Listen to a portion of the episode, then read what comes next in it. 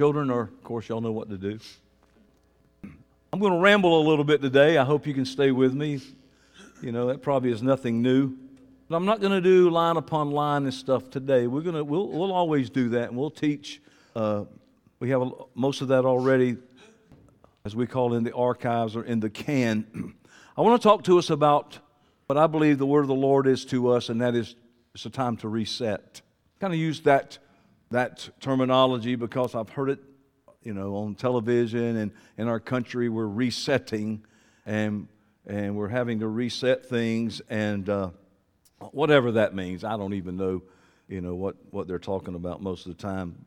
I, know they're lying, but besides that, you know, we know, we know we're resetting. But uh, we're gonna we're gonna begin to move to the next place that God's called us. And I'm going to talk about that a little bit to you.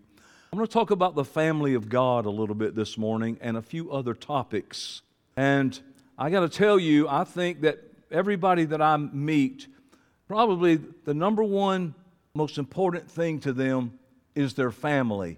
I don't think anybody would disagree with me in that overall. May not be your extended family, but our immediate families are very important. You know, uh, how important is your family to you? I mean, I see people do all kind of things. I see people spend all kind of money, make all kind of sacrifices. Well, guess what? Yahweh thinks his family is very important. We've spent the last 16 years, I have spent the last 16 years, probably not that long directly to you, but as I begin to, uh, by the grace and mercy and goodness of God, learn apostolic truth and I was into this way beyond, way before I introduced it to you. I thought maybe I should really know what I'm talking about before I try to teach you. Make sure uh, it's exactly what the Bible teaches. And, and of course, you've been a benefactor from all of that wonderful teaching. All these years, we focus upon all these things, and we will always revisit and talk about these things. My wife asked me the other day, she said, Are you going to? She said, You still need to preach Ding Dong, the devil's dead. I said, I will do it. Absolutely. Something happened to me on that, really the whole week. And I'll talk about that just in a second. But, you know, I've, I taught you these past 16 years what we did not only to teach, but show the distinction and a separation between the true church and the American church. And what the distinction was, and how important it was, and how we needed to come out, and how I was attempting to redeem your time People who I felt were earnest men and women in their search for biblical a biblical path to eternal life. What the Bible really said, not just part stuff, not just a little bit, not just a, a, a revelation we get and then create our whole, dyna- whole dynamic and our whole denomination and a belief system that some people will hurt you about when they can't even prove it in the Bible, but they're committed to it familially and handed down to them. I attempted to do these past 16 years. I say that because 50 years old is when this began in me. I used to say people all the time, and I've told you this when I'm 50, I'm going to be a great man of God. And I told you about a conference I went one to, and this, real, this guy, he was like, uh, Why don't you just go ahead and be one now? I said, Because I'm not yet.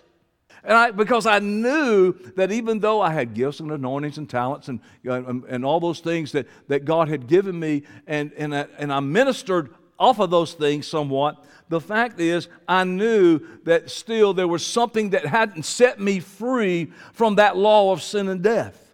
I still wrestled with things in my life, things that I felt like I should have victory over by now. But I found out that the truth is what will set us free, but it will also expose us. And, and really, I didn't like the truth of what I really found out about me, even though everybody else was telling me how wonderful I was at the time. I was a seer and a prophet, and they'd have me in their church and want me to prophesy and, and be part of their conferences and all that until I told them what I was seeing and they heard what I was saying. So I wanted to unveil the apostolic testimony to restore true biblical doctrine, to restore the true faith that was once delivered to the saints by the prophets and the apostles and Yeshua himself before the great falling away that was prophesied in Thessalonians that people think are still going to take place, but it already happened. I've spent 16 years showing you the difference between the true church and the harlot church. Spent 16 years distinguishing us and telling you that we must not care what they do and we must not care what they think, even though it seems like we're, we're overpowered or outnumbered. I told you that God's going to do what He's going to do if He has to do it Gideon style, cut you down to 300. I taught you that they love mammon and materialism, but we love Yahweh and our neighbor as ourselves. Told you that they are takers, but we are givers. They curse us, but we bless them. They have sinned against us, yet we forgive and forget. They all do it. Everybody does it. We don't. They don't know God's name. We do. They steal. We give tithes and offerings. They watch TV. We study the scriptures. They neglect church. We know how important it is. They won't get their well done. We will. I've tried to make that distinction, and I've, I have begged and pleaded and, and seen people continuously live a backslidden, lukewarm life. And, and it just, uh, uh, it, the, pressure of it just grieved me beyond what I could even tell you today. A couple of weeks ago, we were here on a Wednesday night. I was laying down principles and line upon line and precept upon precept and teaching, proving, proving, proving, proving that what the Word of God says. Because see, the American Christendom don't they don't have to prove nothing. They believe it because they believe it and everybody else believes it, so it must be true. I had to prove every single thing that I said. I'm proving and proving and proving. And I'm on this thing about justification. My God, it's one of the simplest things, but yet it brings such confusion that you're not that we're just saved by grace. We don't have to do nothing. And it's something that we that has been put upon us, and it was deep in the core of us. So I was bringing that out, and I was preaching that and teaching that line upon line. And I knew that even if people didn't understand it the moment, the power of the word would put a seed in them too. And hopefully that seed would get watered as they continued to come and to learn and to grow. And and then it would overpower that lie that we've been taught. We were sitting here on a Wednesday night, and people were asking me a question about something. And Daniel Rivera and Bethany Rivera and my daughter uh, Vero were sitting right over here. And they said something, and when they said something, something happened. I realized that we were at the end of this glory that we had been in 16 years. Okay, well, all right, we're going to we're going to phase this down. I've taught upon this and taught them this. I, I, guarantee you, I challenge anybody. I don't say this in pride or anything. It's just the fact that nobody addresses this stuff anymore because there is answers to questions nobody give, could care less about because they don't care about their faith. They don't care about growing. They don't believe. They think they're going to heaven, you know, just because God loves them so much and it's over with. So they're being robbed of the opportunity to qualify the way the Bible says. So they said, they basically said, we, we don't, we, we already believe what you're saying. And I knew that we're at a time generationally with there's a because there's a new core of alpha men here.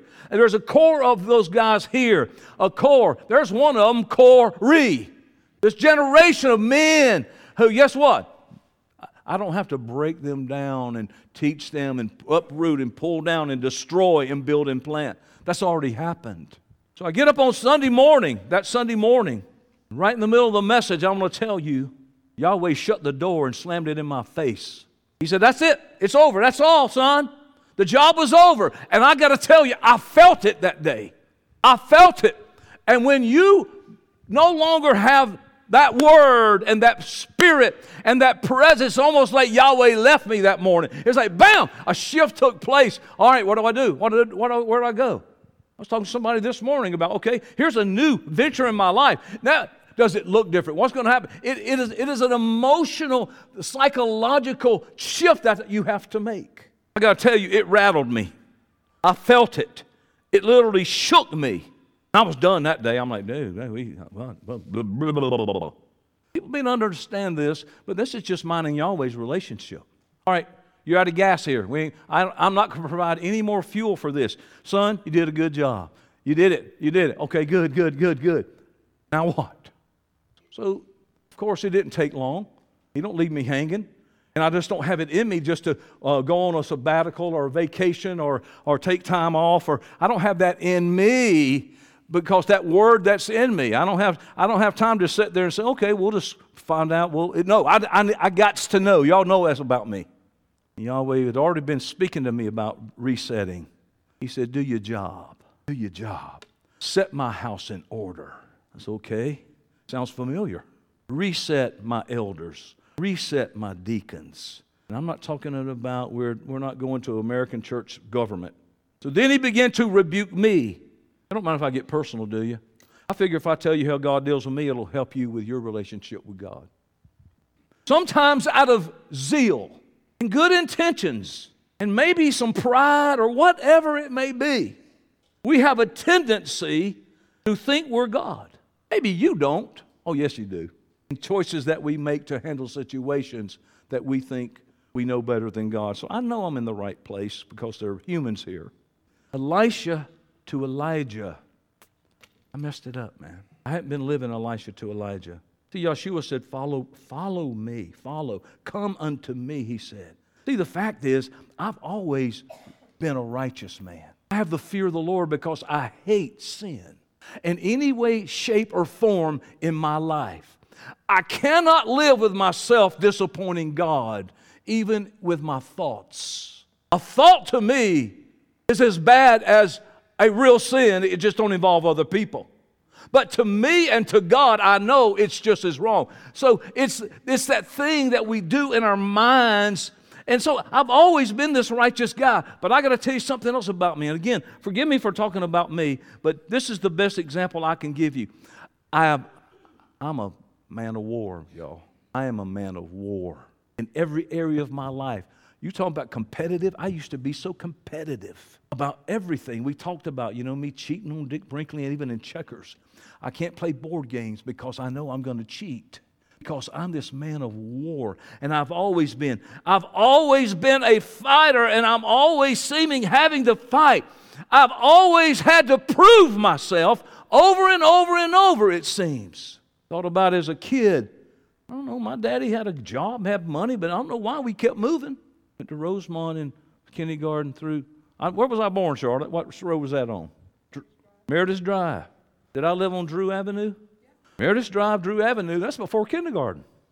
I went to Rosemont first, uh, kindergarten through second. Moved and went to East Highland, third and, third and fourth. Went back to Rosemont fifth. Back to East Highland sixth.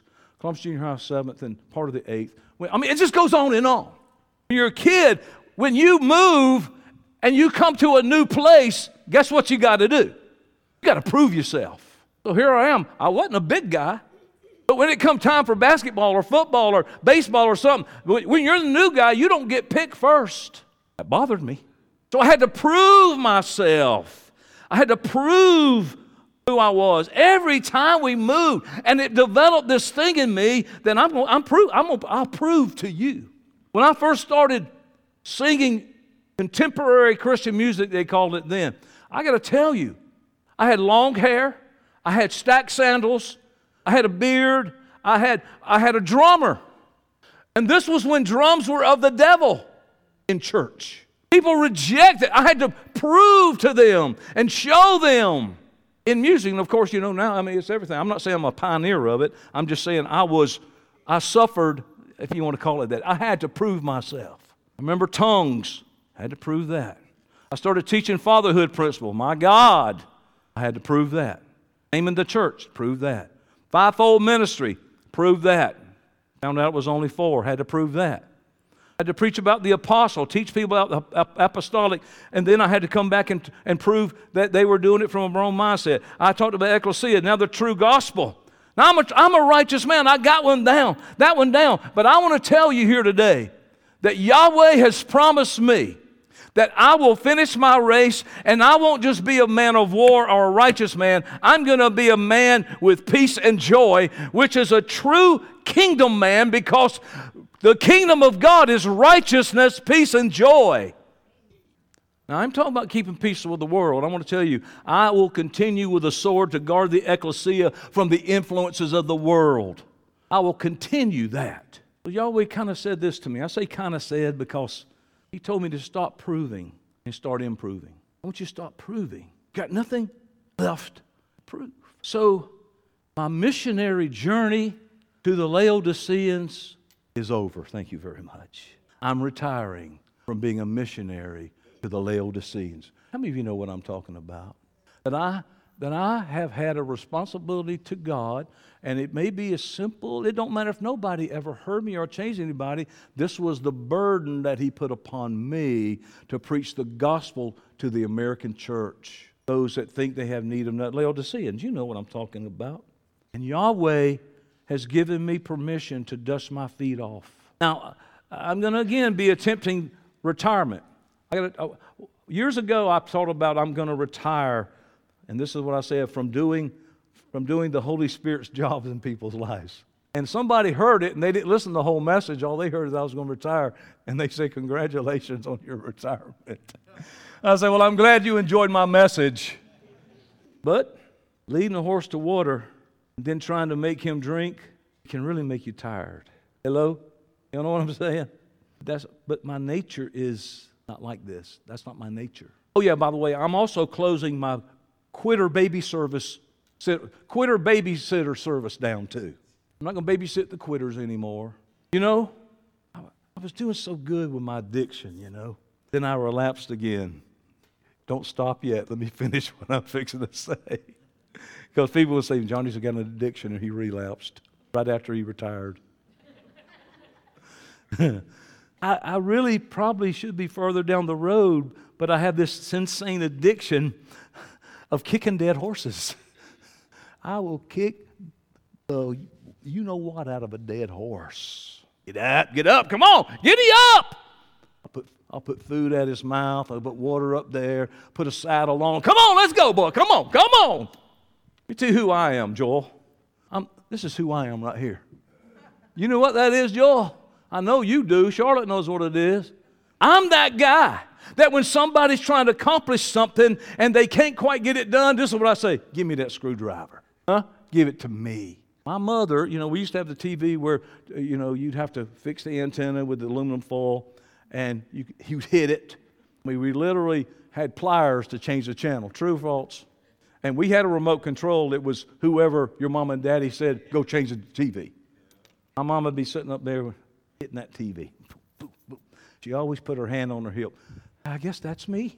It's even so bad, no matter where I go. Where I, I help people. I, I, I, show them, no, no, no, no. Let me show you. I have to give them a whole teaching on something. I can't just say yes, no. I have to explain the whole thing. I have to just go on and on with people. It was so bad. One time I was playing golf with this, this, these two guys, and one of them's name's Jay. I hope he's listening to me today. And James, Jay is a pout cry baby. He's never hit a good golf shot in his life. He could hit a shot he, one time he hit like a three iron, 200 yards, stuck it about that far from the pin, and said, Nah, I kind of stood up on it a little bit. He's that kind of guy. Jay got mad one day, and he threw his club back to his cart. He's been known to throw clubs, but he didn't let go of it soon enough, and it w- went up into an oak tree. man, I was crying, man. I was crying. So here we are, and these pieces of oak that had fallen out of the tree and all. Here we are, throwing them up there, trying to knock that golf club down, trying to breathe at the same time because we're laughing at him. And so we're trying. So this other guy, he's throwing them up there, throwing them up there, throwing them up. Guess what I said? Give me that log. I threw it up there the first time. It hit that club. That club slid down like this because it was hung in the, in the, the, uh, so, the, the club face. I hit it. It flipped around. It slid down like this, but it went to into the fork of a tree and said zook, and it was just y'all. You just want to get later? Not me. We gonna get that thing down. Give me that. Give it to me. And so we're almost fighting over the thing, you know. But that's just that's that's me. I'm gonna tell you, I'm still gonna fight for you and for those that want to serve God, but I'm no longer gonna fight with anybody about it. Now, you got to understand, most of that's in my head my desire. You probably won't even recognize any difference, but I sure covet your prayers to have peace and joy.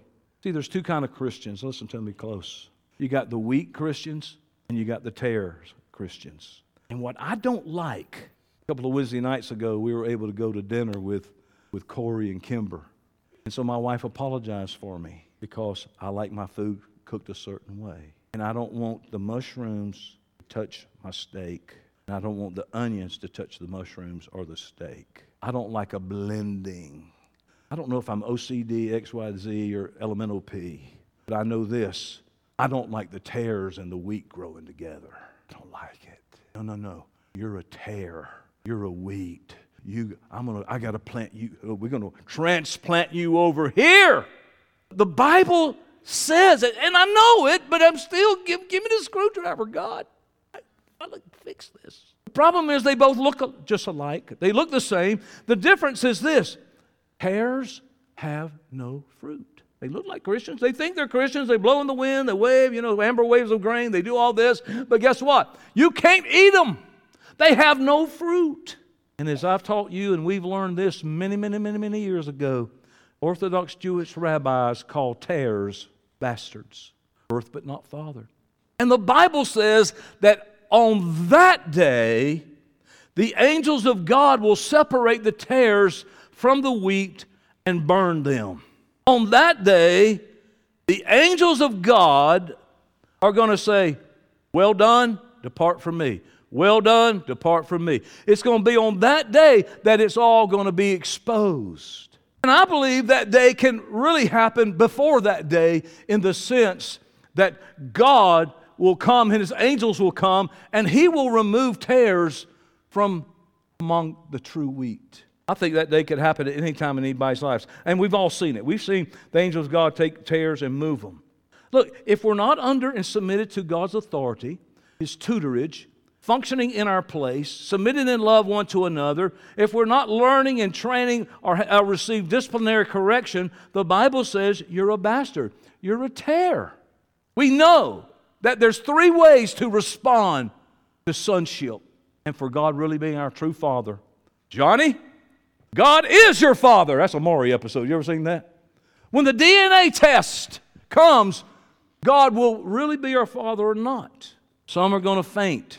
Some are going to despise it. They're like the, they're like the older son. They're going to gripe. They got God's given them everything, and they still going to whine and complain about what God, oh, God ain't doing this, and God don't do that, and God don't do that. They still do it. But there's also those that will endure.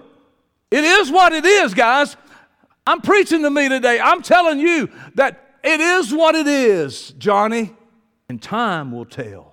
And time is the judge of all things. And it, when it happens, what I'm having, what I got to learn is this: I can't fix them. No matter what I do, what I say, how much money I've given them, I've done, uh, it don't matter. John 6, verse 60 through 67, it says, Many therefore of his disciples, when they heard this, this is what they said. That's too hard for me. This is a hard saying. Who can hear this? This is too hard. I can't tithe. I can't come to church. I can't love my enemies. I can't do this. I can't do that. No, let me tell you what the truth is. You won't do it. When Yeshua knew in himself, the disciples murmured at it. This is what he said Does this offend you? What and if you see the Son of Man ascend? It is the Spirit that quickeneth, the flesh profiteth nothing. The words that I speak, they are spirit and they are life. For there are some of you that don't believe not. And he knew, Yeshua knew from the beginning, those who that believed not and those who should betray him. My brothers said something profound to me years ago. He said many things, but he said one thing to me. He said, Johnny, your problem is you expect people to be uh, uh, committed to the ecclesia when they're not really even committed to their own wives. I said, ouchie, Joey. I was sharing this with my wife, and this is coming out. We're sitting there. She said, What took you long, so long to come to this? I don't know. because I love people. Listen, when you want it more for people and they want it for themselves, it's a miserable place. Anybody know what I'm talking about? He said, I said it to you, no man can come unto me except it's given unto him of my Father. It says, From that time, many of the disciples went back and walked no more with him and said, Yeshua to the twelve, Are you going to go too? Let, let me listen. Only God can do this with your cooperation and my cooperation. He's looking for a standard in the earth.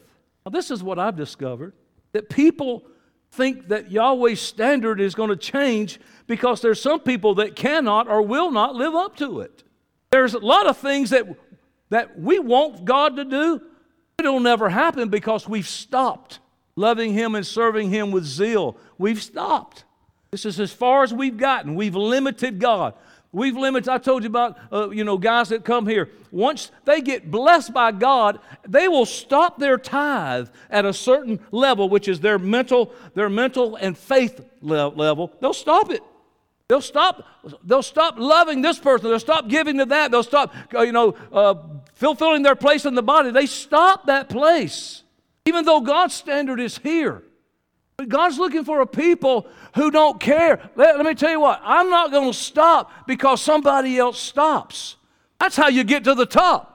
People who aren't willing to pay the price, which is what is, what is the big price? An exchange my life for Him? I'm pressing on to the mark. And so don't expect me to lower it. Or you, it's going to be like the disciples. And I've had people tell me this. That, you're a hard man to walk with. That's too hard of a saying for me. What, to tithe? Honestly? To be honest with God is too hard for you? To come to church and worship God and give who your gift is and, and minister and be who you were born to be and who you're in training to become? There's a guy in our church that he's as educated as anybody I ever met. I mean, how many schools did Daniel graduate from? Five schools. I'm talking about hard schools. But if he did all that and he doesn't become, I can't even say the name of what he is, it's about that long. Or if he wants to become whatever he is as a nurse, um, you know, some kind of doctor, he's a doctor to me. He's who I call. But you didn't have this training. You think he can get a job without that training? But yet somehow we think we're going to rule and reign with Christ and do this on the earth without the proper training. He ain't going to hire you with no experience. This is where we get the experience. Yahweh is going to have a people. Let me tell you right now and he will have the uninvited ones. There's a, there's a parable in the Bible, you know, where there, people were invited to the wedding and they didn't come. So what did he say? Go out in the highways and hedges and get somebody. I'll come. I got to I got to tell you the truth.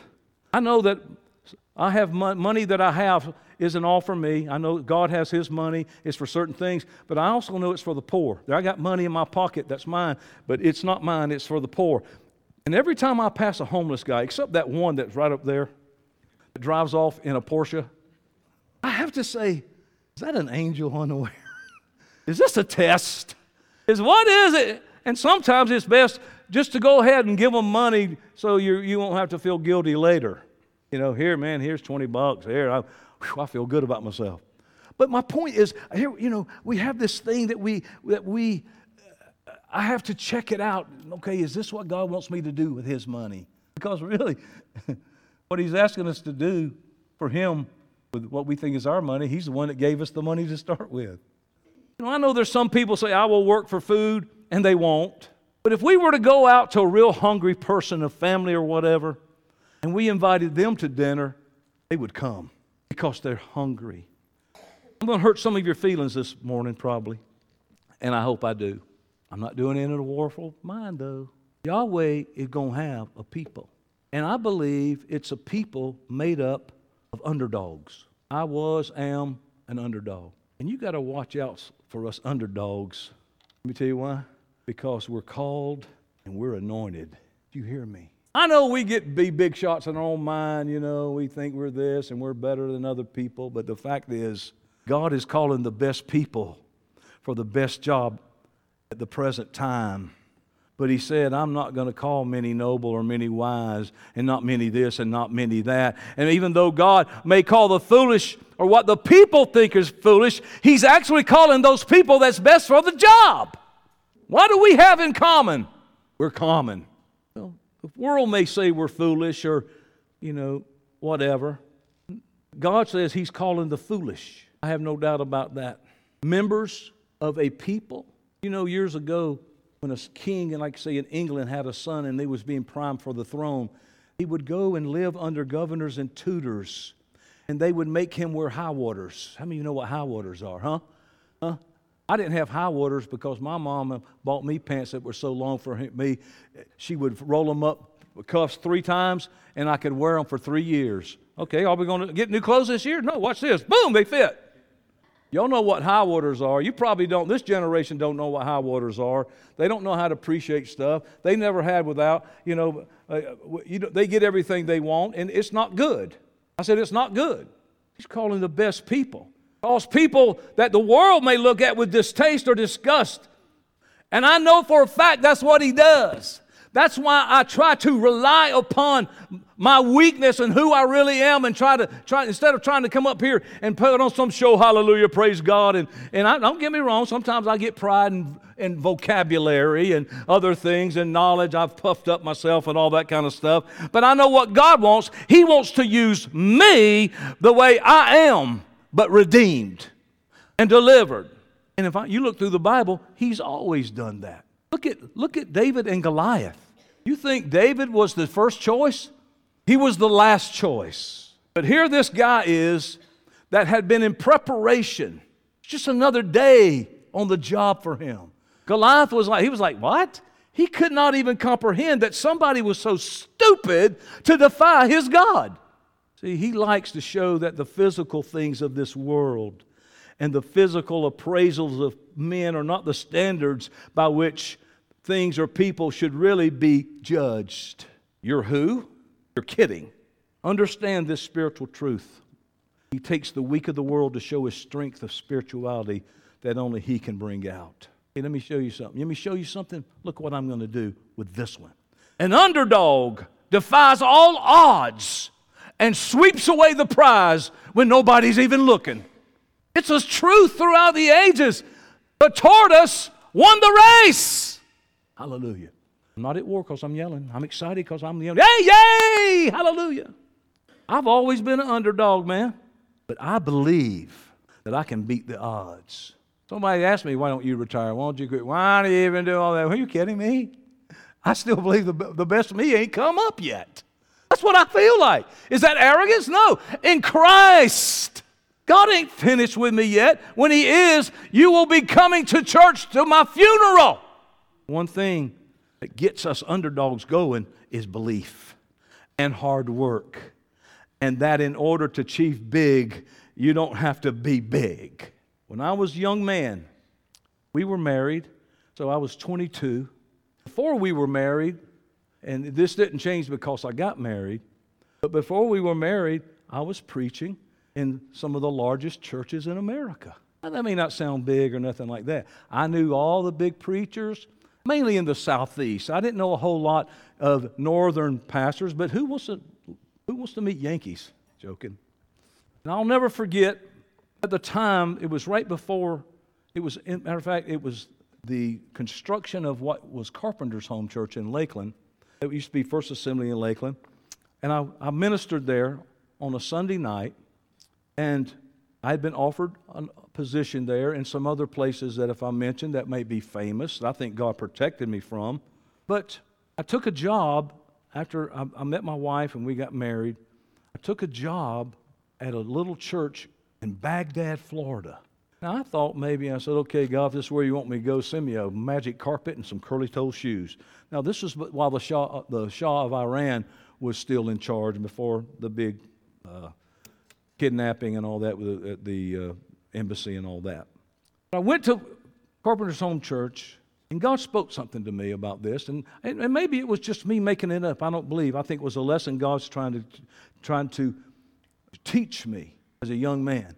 And as I was there, you know, those all the people knew me and all that, and they were happy to see me, and they clapped when I sang and amen me and hooting and all that. Then I said, "Look, this is what I found out."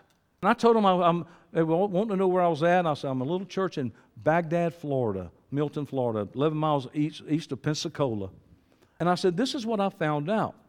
Because I was always wanting to be big time. I'm a big time singer, big time preacher, big time, big time, big time, big time. I really worship big like a lot of church people do. But I discovered this that being big time is basically serving a big time God. And I got to tell you, I serve a big time God. And I have a relationship with Him that may be unique from others, but I want to tell you, He corrects me. He hurts my feelings sometimes. Sometimes He don't talk to me, but it's all for my good. My question today is I have, I'm being reset, and it, He's resetting our house for the next glory that we're going to. And a lot of us have confidence and we become comfortable in the way we've been doing it. And I, I got to tell you, you're limiting God in your life. If I continue to try to do what I want to do and not what God's called us to do, then I won't have His presence in my life. And there's nothing to me, nothing, hear me, nothing more important to me than God's presence and His hand upon me. Today's question is this Will you be one of us? Are you a part? Met with the men and we consecrated and sanctified and devoted ourselves. Last week or the week before, we consecrated and sanctified and devoted ourselves to what? What I'm talking about feeling or displaying strong affection and strong attachment, dedicated, devoted, the Bible says in chapter 2 of Acts, to the apostles' teaching, devoted to fellowship, devoted to the breaking of bread, and devoted to prayer. Now, I know COVID got some people out of a habit. And I think some of us use it as an excuse to not have to do certain things. And I got to tell you, and I, I, I told y'all that I repented for being an eremite, which is basically a monk. And even though, I mean, I, I, I get discouraged about these people, these dead horses, and I don't, and I got to tell you this. I got to tell you this. I failed God in it in this area, and I repented to Him. Let me tell you about it. See, the Bible says that according to Yahweh's divine power, He's given unto us all things. Tell your neighbor all things. Now you can limit that and say, well, that, that, that don't all things because it ain't work for me. Well, that don't mean it ain't gonna work for me because you too lazy and you're not serious about it and you love the world too much and you're too lukewarm. That don't mean if it don't work for him, that don't mean you can't have it. Do you hear what I just said? You can have what God said if you can get over people who doubt and this. I've given you divine power given us all things that pertain to life and godlikeness through the knowledge of him that has called us to glory and virtue, whereby are given unto us exceeding great and precious promises, that by these we might become partakers of the divine nature and having escaped the corruption that is in the world. Hallelujah! We have a treasure in us. I have something in me that's valuable to you. I can help you. I can give life to you. I can give you immortality. I have a treasure in this earthen vessel. What kind of power is that? I've got the kingdom in me. I have Christ in me. I have a seed in me. Now, I'm saying this about me, but guess what? I'm talking about you. How did we develop this? Well, you got to tithe. And I used to, I want to be on tithe and please give, please give. You know, I've been called, people say, you always talk about money. I said, well, you're always spending your life trying to get it. Tithing is the most basic evidence of your faith. You can do nothing that's easier to do than give God a tenth of your money. And if you say you can't do it, I'm telling you, you can. And it has done nothing but be a blessing to people. If I was at the Maasai tribe in Africa, that Jonathan is a, do you know that Jonathan is a member of the Maasai tribe? I mean, he has been blood, whatever he did, the covenant. I would preach tithing to him. Next thing we got to do is worship. We got to be worshipers. He's seeking for people who will worship Him in spirit and truth. What is worship? Yeah, you can do that if you want to. But worship is the act of being, trying to be like somebody. Who you're trying to be like and emulate is who you worship. I don't care how many times you go to church. You walk out that door and you still want to be like this person or this group or that group, that's worship. The Bible doesn't define it except in one Greek word, proskuneo. And it's as simple as it means a dog licking his master's hand. That's worship. We got to love and forgive. Unforgiveness is the unforgivable sin. You can do stuff, God forgives you. But if you don't forgive, God won't forgive you. Did you know that? I know a lot of people who, who live in unforgiveness. He did that to me, and she did that to me. There's some people who won't forgive themselves of being stupid in the past. And I'm stupid. I'm have to go. That don't matter. You still have a treasure in you. You got to love. And He shed that love abroad in us. We have that love in us. It is in us. The ability to love even our enemies is in us. And I love the example of impartial love that Yeshua had toward Judas.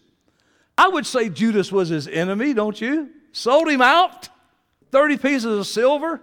But when Yeshua met with the disciples and said, Hey, somebody here is going to betray me, it's Judas, ain't it? He didn't say that. They had no clue because Yeshua had impartial love for his enemy. That kind of love is in you. You hear me?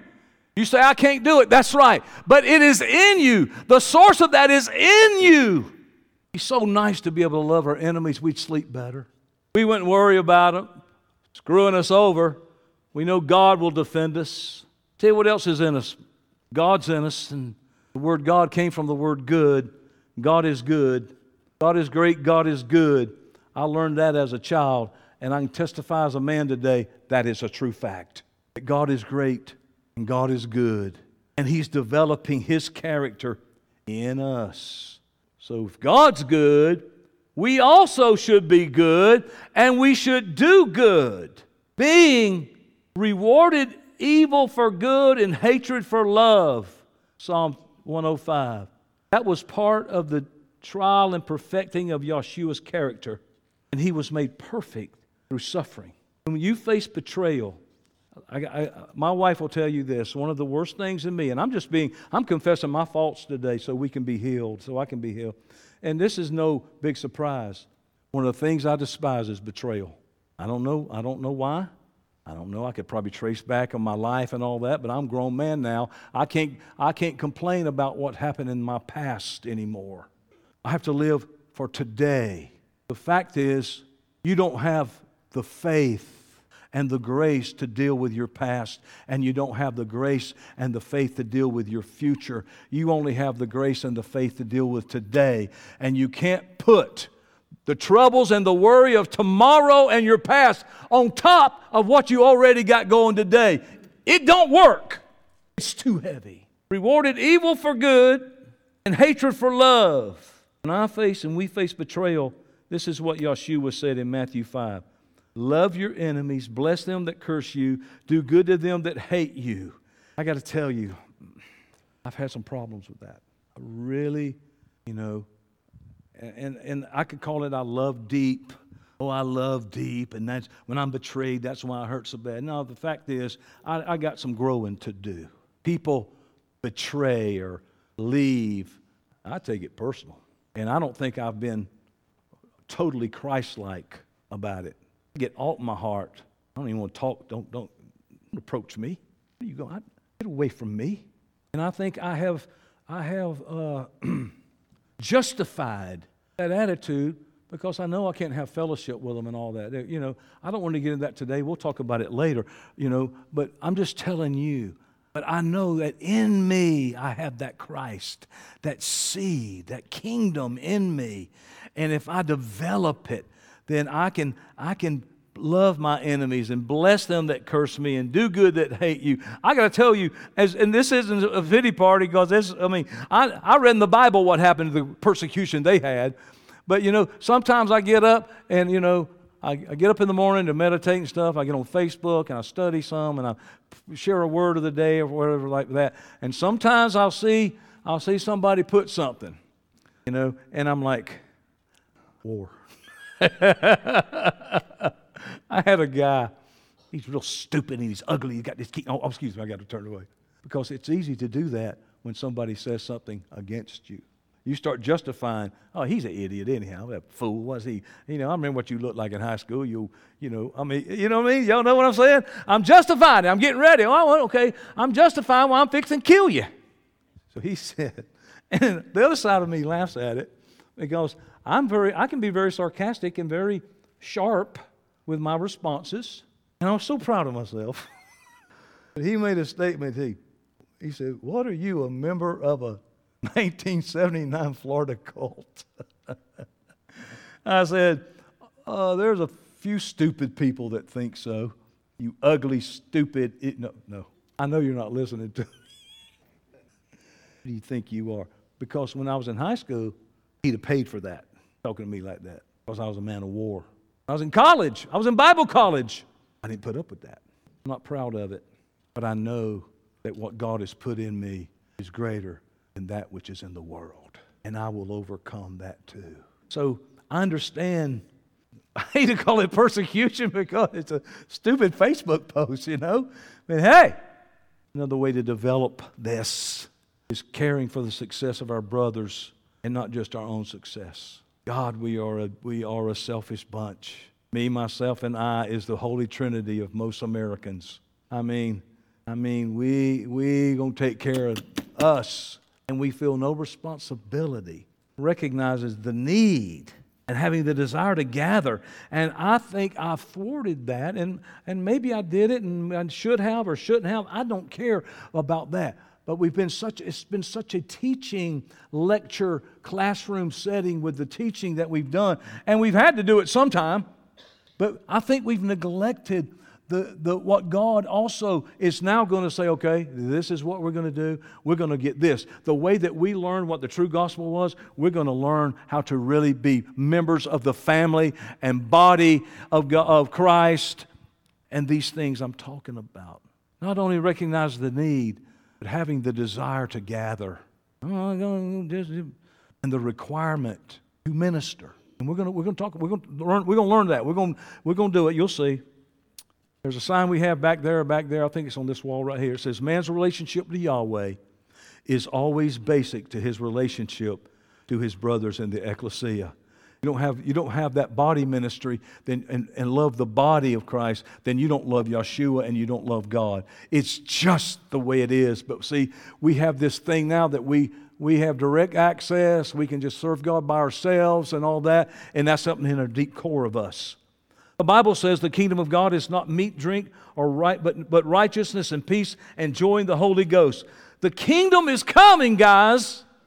It's a kingdom founded upon the principles of Yahweh and not the principles of men. Thank God.